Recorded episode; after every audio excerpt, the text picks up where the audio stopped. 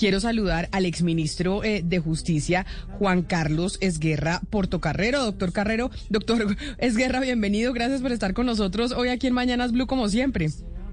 Muy buenos días, Camila. Muchas gracias por la invitación.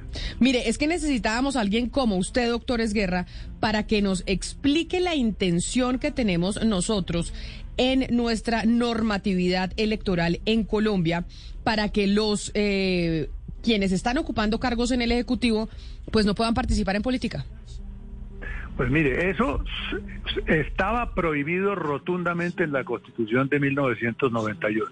Increíblemente pasó a no estar permitido, pero ya no prohibido en la forma en que lo estaba antes, con la reforma, la tristemente célebre reforma de la reelección presidencial del año de 1900, del año de 2004.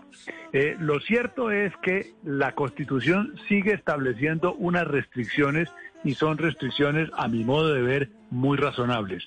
No está bien que quien está ejerciendo el gobierno, que quien está ejerciendo el poder, se dedique a actividades políticas o haga política. Como dice la Constitución, tome parte en las actividades de los partidos y movimientos y en las controversias políticas, porque eso significa un abuso del poder y es regresar a los tiempos digamos, de bárbaras naciones de nuestra propia historia cuando se dieron la hegemonía conservadora que duró de 1885 a 1930, que a 1930 o la liberal que duró hasta 1946.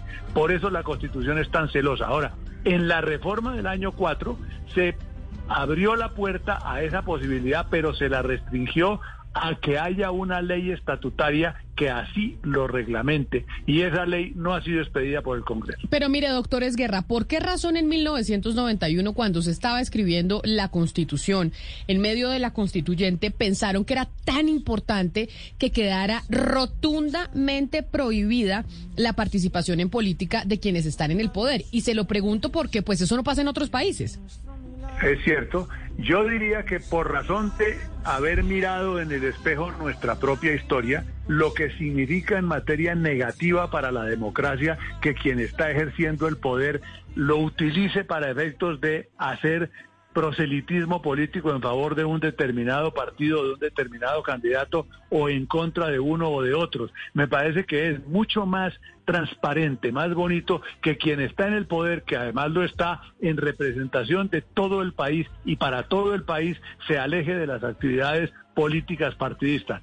Sé que en otros países, en los Estados Unidos, está permitido y mire usted cómo yo creo que no pocos norteamericanos envidian prohibiciones como la nuestra o limitaciones como la nuestra cuando tuvieron que vivir lo del 6 de enero y la toma del Congreso en tiempos del gobierno del presidente Trump.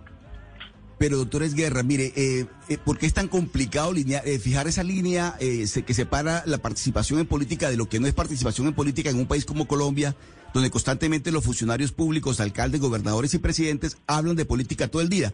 ¿Por qué no se estableció eh, de una manera perentoria que, que esta participación en política tiene que ver con el uso indebido de los recursos públicos para favorecer a candidatos de los partidos a los que pertenecen los, eh, estos funcionarios públicos? Digamos que esa forma es como mucho más clara para no decir que cualquier declaración de un alcalde o cualquier declaración del presidente es participación en política.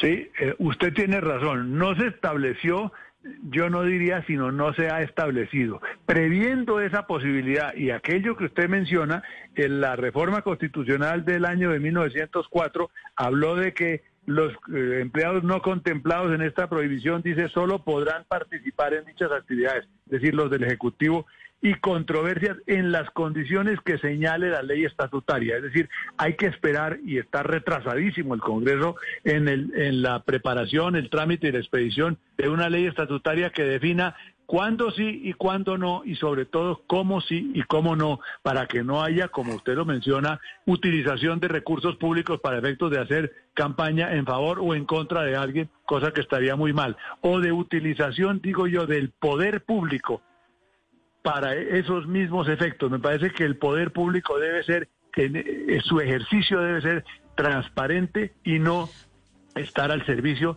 de un determinado partido o de un determinado candidato. Pero cuando no habla, doctor Guerra, de la utilización del poder eh, público, pues esta es una interpretación muy amplia y muy ambigua que queda en manos pues de la Procuraduría. Y lo que hemos visto es que la Procuraduría pues se volvió un ente y una entidad completamente política que termina decidiendo quién participa en política y quién no según lo que le parezca a la procuradora. ¿Esto no es peligroso también? ¿No sería mejor abolir esto si esto se va a utilizar también de manera política? El ideal es que salga pronto la ley estatutaria del Congreso, eh, porque la tarea debería cumplirla la Procuraduría y ciertamente no la ha venido cumpliendo. Es decir, la omisión en la que, las omisiones en las que ha venido incurriendo la Procuraduría en esa materia son realmente eh, melancólicas, por decirlo menos, muy melancólicas. No ha tenido el, el, trabajo que correspondería que tuviera, no se ha pronunciado como solía pronunciarse y como debería pronunciarse la Procuraduría. Recuerdo el ejemplo que siempre se menciona, el del entonces procurador Mario Aramburu, cuando le jaló las orejas al presidente de la República, Gerard Restrepo, precisamente por una serie de mm, afirmaciones y de planteamientos que hizo que significaron, a juicio del procurador, una intervención en política. El procurador le jaló las orejas y el presidente de la República tuvo que eh, hacer las rectificaciones correspondientes y disculparse con el país. Ay, qué diferencia de tiempos y qué diferencia de procuradores. Eh, doctores Guerra, precisamente a eso iba, eh, para que miráramos un poco la historia en casos de sanciones especiales, porque usted aquí habla de, es decir, se retractó, la persona que lo hizo se retractó, pero ¿ha habido alguna sanción especial o casos de sanciones especiales que usted recuerde por participación en política? No puedo precisar uno concreto en donde yo le diga a fulano o a sotano le impusieron tal sanción por participación en política, entre otras cosas porque normalmente las sanciones que se imponen por eso, puesto que no se trata de una falta de aquellas que se califica de gravísima, son sanciones que consisten en un llamado de atención y normalmente ahí para la cosa. O sea que usted insiste, doctor Guerra, que ese debate que plantean muchos que para quitarnos la máscara de la hipocresía, en donde vemos que todos están haciendo política, pues de manera soterrada por teléfono, en llamadas y demás, no debería quitarse, porque eso nos ayuda a blindar un poquito en la contienda electoral en Colombia y el ejercicio del poder y la democracia, que me parece que son dos valores muy importantes. Es el doctor Juan Carlos Exguerra, exministro eh, de Justicia. Doctor Exguerra, mil gracias. Cuídese mucho. Muchas gracias, muy amable Camila, a ustedes todos muy amables.